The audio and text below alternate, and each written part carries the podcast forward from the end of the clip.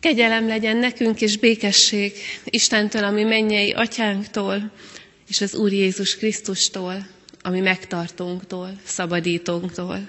Amen. Nagy szeretettel köszöntöm a ma esti gyülekezetet. Kezdjük meg Isten dicséretét, és hívjuk segítségül az Isten tiszteletünkhöz. A száz hatvanegyedik énekünket énekeljük. A száz hatvanegyes énekünk első versét fennállva, majd a második, harmadik és negyedik verseit a helyünket elfoglalva énekeljük. Siess keresztjén lelki jót hallani.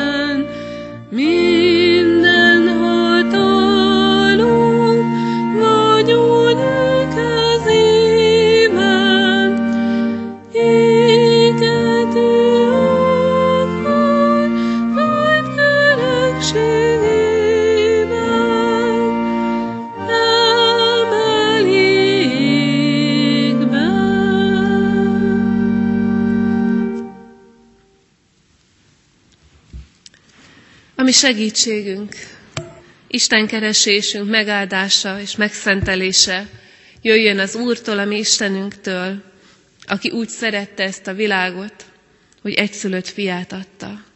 Amen. Csöndesedjünk el, imádkozzunk.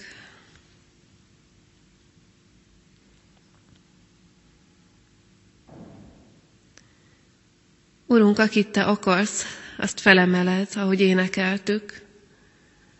És köszönjük, hogy Te azt akarod, hogy mindannyian felemeltessünk, ahogy minden embernek a javát, a boldogságát és az üdvösségét akarod, úgy akarsz bennünket felemelni most hozzád lélekben. Eléd visszük, Istenünk, hogy mennyi minden húz le ma este is bennünket, mennyi gond és gondolat, kérdés, amire vagy tőled, vagy nem tőled várjuk a válaszokat. De most mégis kérünk, hogy emelj föl magadhoz bennünket, hadd lássuk a tekintetedet, hadd halljuk a szavadból azt, ami éppen nekünk szól, hadd tapasztaljuk, hogy lelked újra, újra megérint, megelevenít bennünket. Könyörgünk Istenünk, elevenítsd meg a régi történetet számunkra, lelked által. Amen. Isten igéjét Mózes második könyvéből olvasom, a második könyv második fejezetéből, a hosszabb ige szakaszt a helyünket elfoglalva hallgassuk meg.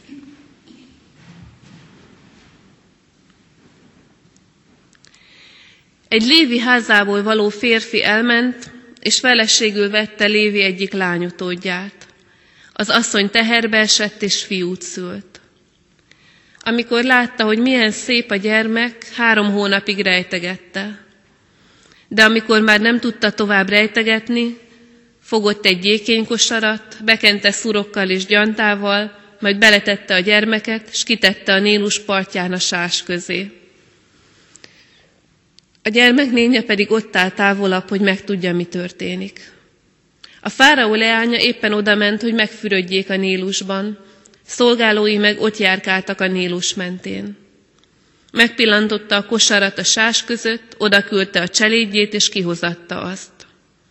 Fölnyitotta, és meglátta a gyermeket. Hát egy síró kisfiú volt. Megszánta, és ezt mondta: a héberek gyerekei közül való ez. A kisfiú nénye pedig ezt mondta a fáraó lányának: ne menjek, és ne hívjak egy szoptató asszonyt a héberek közül, aki majd szoptatja a gyermeket? A fáraó leánya így felelt: eredj. A leány elment, és a gyermek anyját hívta oda. Vidd magaddal ezt a gyermeket, mondta neki a fáraó leánya, és szoptasd, megadom jutalmadat. Az asszony magához vette gyermeké, a gyermeket, és szoptatta. Amikor az felnőtt, elvitte a fáraó lányához, aki a fiává fogadta, és elnevezte Mózesnek, mert azt mondta: a vízből húztam ki. Közben hosszú idő telt el, és meghalt Egyiptom királya. Izrael fiai pedig sóhajtoztak a szolgaság miatt, kiáltottak, és a szolgaság miatti jajgatásuk feljutott Istenhez. Isten meghallotta panaszkodásukat, és visszaemlékezett az Ábrahámmal, Izsákkal és Jákobbal kötött szövetségére. Rátekintett Isten Izrael fiaira, és gondja volt rájuk. Amen. Jól ismert, talán túl jól ismert történet Mózesé és az egyiptomi szabadulásé. Ha nem olvastam volna föl, valószínűleg akkor is emlékeznénk Mózes életének a nagy fordulataira. Ugye a csodálatos megmenekülésre, aztán eszünkbe jut a gyilkosság, ami napvilágra hozta, hogy hiába tartozik két világhoz is, egyikben sincs otthon. Sem a hatalmas egyiptomi nép, sem a testvérei, a zsidók nem tartják közéjük tartozónak. És tudjuk, hogy ezután a gyilkosság után hogyan menekül el, és aztán talál majd otthonra és családra a pusztában, Midján földjén. És már látjuk mindebben a folytatást, az égő csipkebokrot, az egyiptomi csapásokat és a nagy szabadulást. És azt hiszem, hogy legtöbbünk szemében ez az egész történet nagyon gyorsnak, nagyon egyszerűnek és nagyon természetesnek tűnik. A Szentírás is egészen röviden írja le ezeket az eseményeket, valóban néhány perc alatt végigolvashatjuk, és ha láttunk Mózesről filmet vagy mesefilmet, már több is készült, mindegyik azt erősíti bennünk, hogy hogy ez olyan gyors, minden olyan gyorsan történt, minden olyan könnyen ment.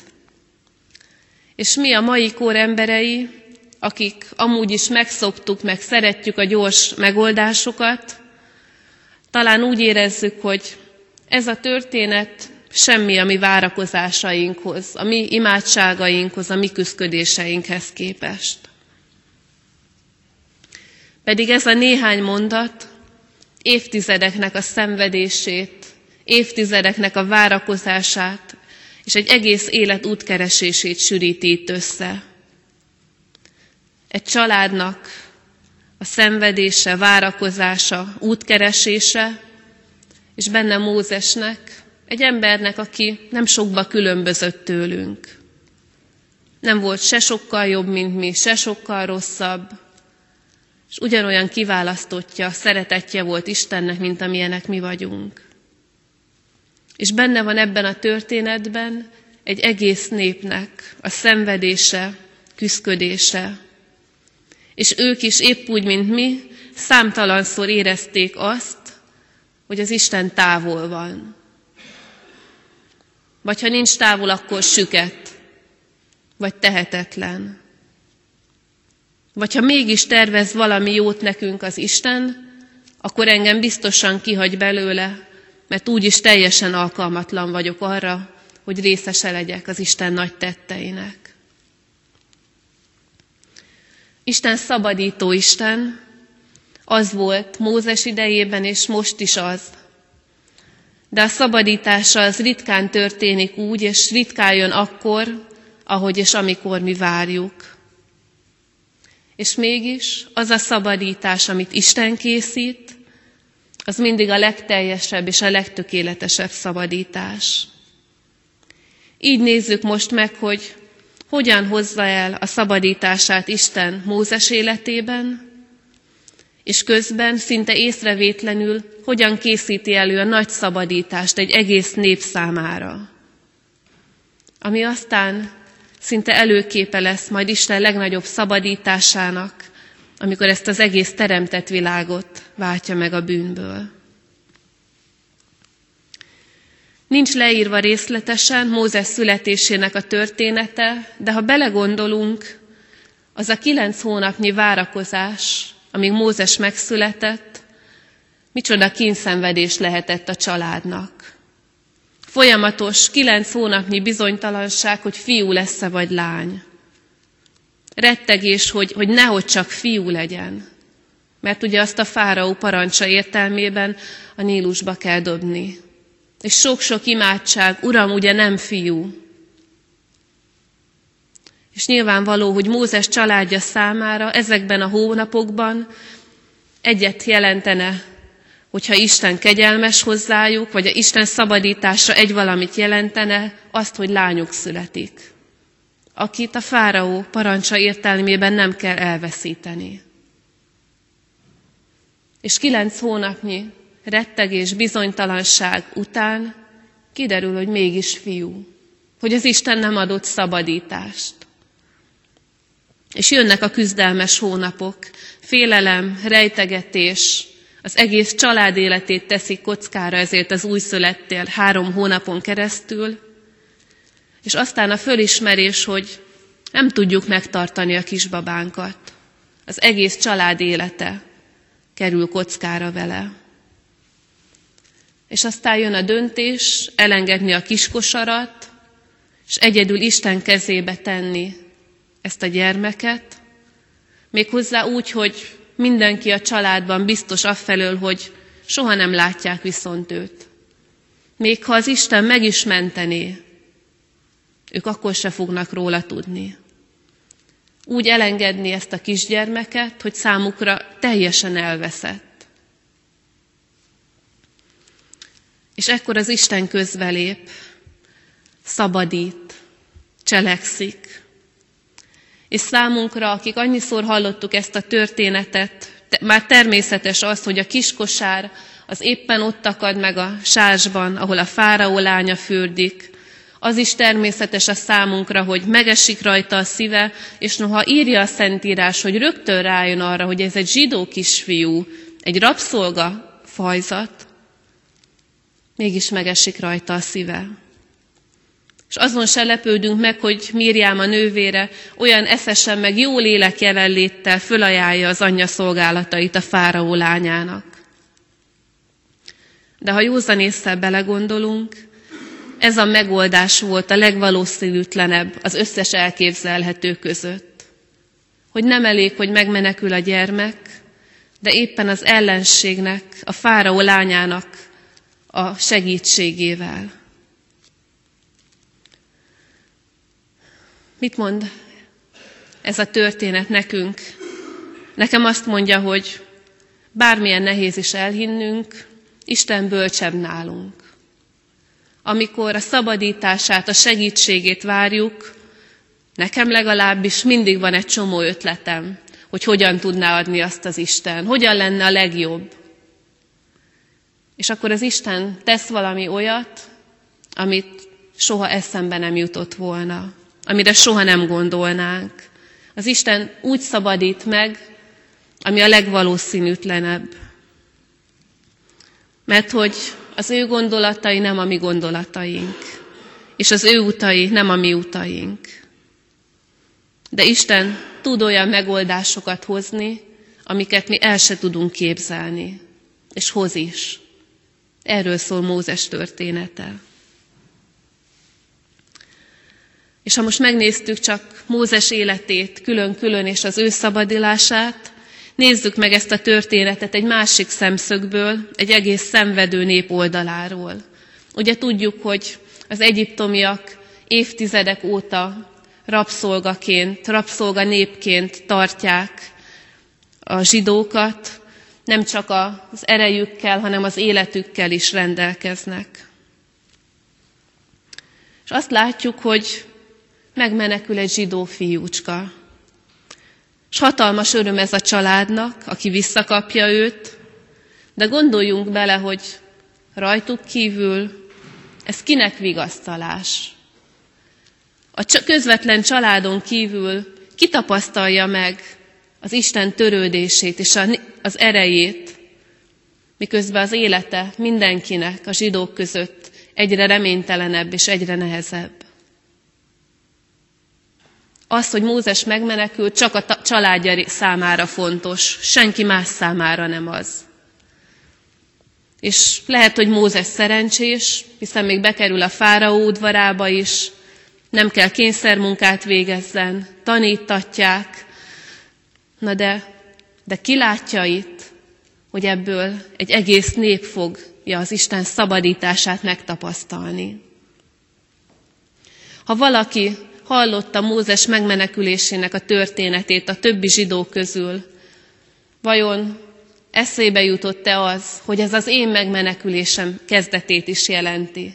Hogy az Isten nem csak ezt a fiatal embert mentette meg, hanem rám is van gondja. Nem úgy van, hogy inkább gyűlöli ezt a Mózest a szerencséért, és neheztel Istenre a személy válogatásáért. Nem látszik, hogy Isten elkezdte a nagy munkát.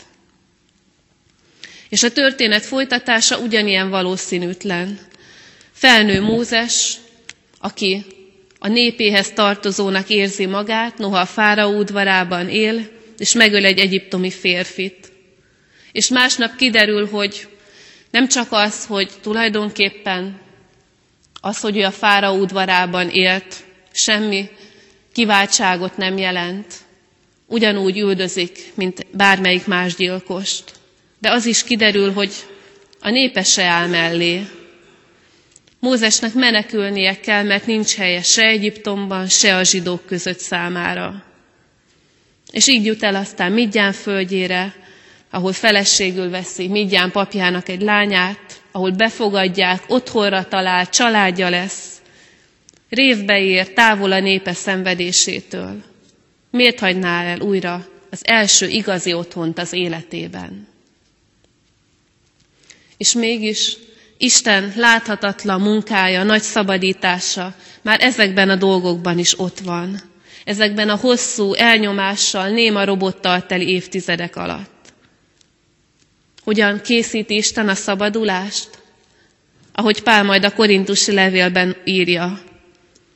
Azokat választotta ki Isten, akik a világ szemében bolondok, hogy megszégyenítse a bölcseket. És azokat választotta ki az Isten, aki a világ szemében erőtlenek, hogy megszégyenítse az erőseket.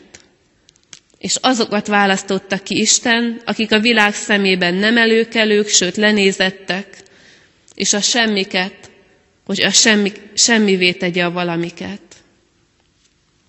Isten a gyengét, a kicsit, a megvetettet választja és használja fel a munkájára. Egy édesanyát, aki a hatalomnak kiszolgáltatotta, rejtegeti a gyermekét. Egy kislányt, aki tudja az Isten vezetését, lelkét úgy befogadni, hogy akkor tud megszólalni a fáraó lánya előtt, és azt mondani, ami éppen helyes. Egy szurokkal bekent kis gyékény kosarat a Nílus partján. És egy csöndes, a múltjától távol élő életet a pusztában, Mózesét, ahol majd a népét fogja vezetni. Látszólag eseménytelenül telnek a nehéz évek, évtizedek, valójában Isten apró lépésekkel, de bölcsen érleli meg a terveit, és készíti elő a szabadulást. Isten így munkálkodik. Így tesz akkor is, amikor a legnagyobb, a mindenre kiterjedő szabadítását munkálja. Egy az otthonát elhagyó, állapotos fiatal lány. Egy éjszaka, ahol nincs hol megszállni. Egy gyermek a jászolban, kiszolgáltatva a világ erőinek. Menekülés Egyiptomba. Mind olyan apró, kicsi, jelentéktelen esemény, hogy nem is gondolnánk, hogy Isten a világ szabadulását munkálja benne. Olyan láthatatlan, törékeny dolgok ezek, hogy valaki meg is fogalmazta, hogy ha olykor meg is rendülni látszik a hitem, Jézusban biztos vagyok, mert ilyet ember nem talál ki, csak az Isten. Ilyen szabadulást, ilyen megváltást a, az Isten halála által mi nem találunk ki, csak az Isten. Legyen ez bíztatás mindannyiunknak, hogy Isten még akkor is, hogyha másként, mint ahogy várjuk, de folyamatosan munkálkodik. Már azelőtt készíti a szabadulást, hogy fölkiáltottál volna hozzá a nehézségedben, még mielőtt bármit tettél volna érte. Mert ő meghallgat, mert ő emlékszik a velünk kötött szövetségre, mert ő ránk tekint és ismer bennünket. Legyen ez az életünk békessége és bizonyossága, hogy a saját életünk, a saját mélységeink Isten kezében vannak, és készül a szabadulás, és hogy Isten nagyobban gondolkozik, mint mi. Ő készíti a szabadulást a népnek, az egész világnak. Sőt, el is hozta azt. Így legyen. Amen.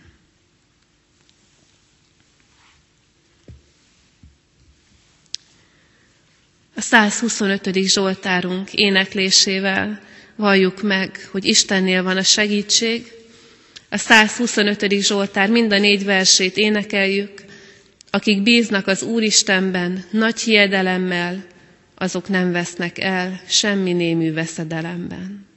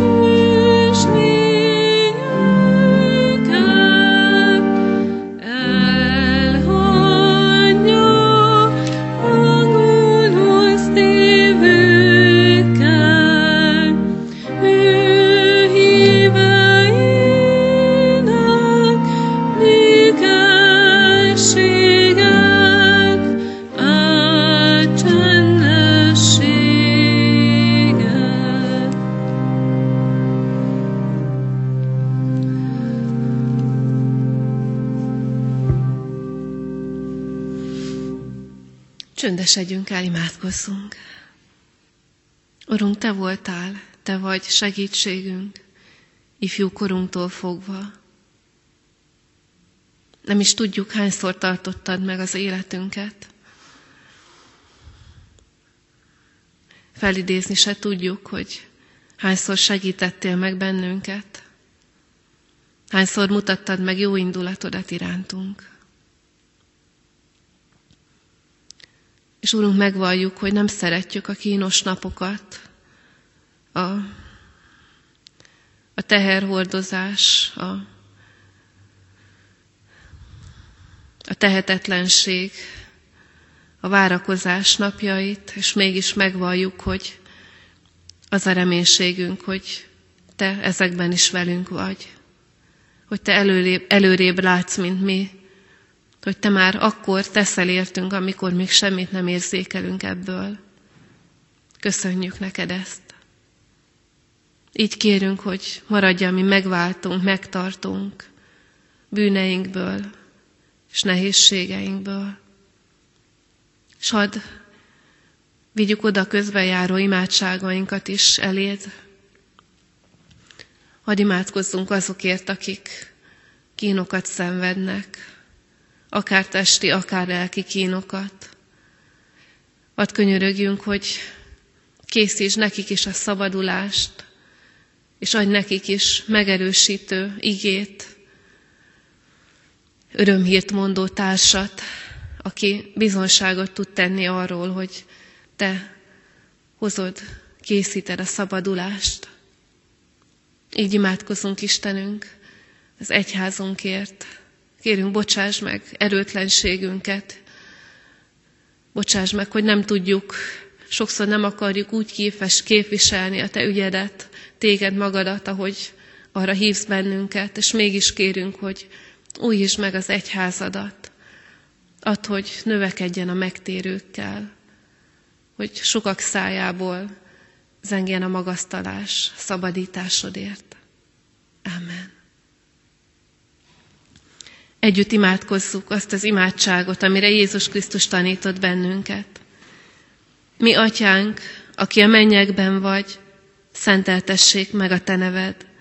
Jöjjön el a Te országod, legyen meg a Te akaratod, amint a mennyben, úgy a földön is. Minden napi kenyerünket add meg nékünk ma, és bocsásd meg vétkeinket, miképpen mi is megbocsátunk az ellenünk vétkezőknek. És ne vigy minket kísértésbe, de szabadíts meg a gonosztól, mert Tiéd az ország, a hatalom és a dicsőség mindörökké. Amen. Isten áldását fogadjuk. Várom az Urat, várja a lelkem, és bízom ígéretében. Lelkem várja az Urat jobban, mint az őrök a reggelt, mint az őrök a reggelt. Bízzál, Izrael, az Úrban, mert az Úrnál van a kegyelem, és gazdag ő, meg tud váltani. Meg is vált bennünket minden bűnünkből. Amen. Foglaljuk el a helyünket is. Isten tiszteletünk zárásaképpen a négyszáznyolcvannegyedik dicséretünket énekeljük, az Úri imádságot. Valójában négyszáznyolcvannegyedik éneket mind a három versével: Mi, Atyánk, ó kegyes Isten, ki vagy a magas mennyekben.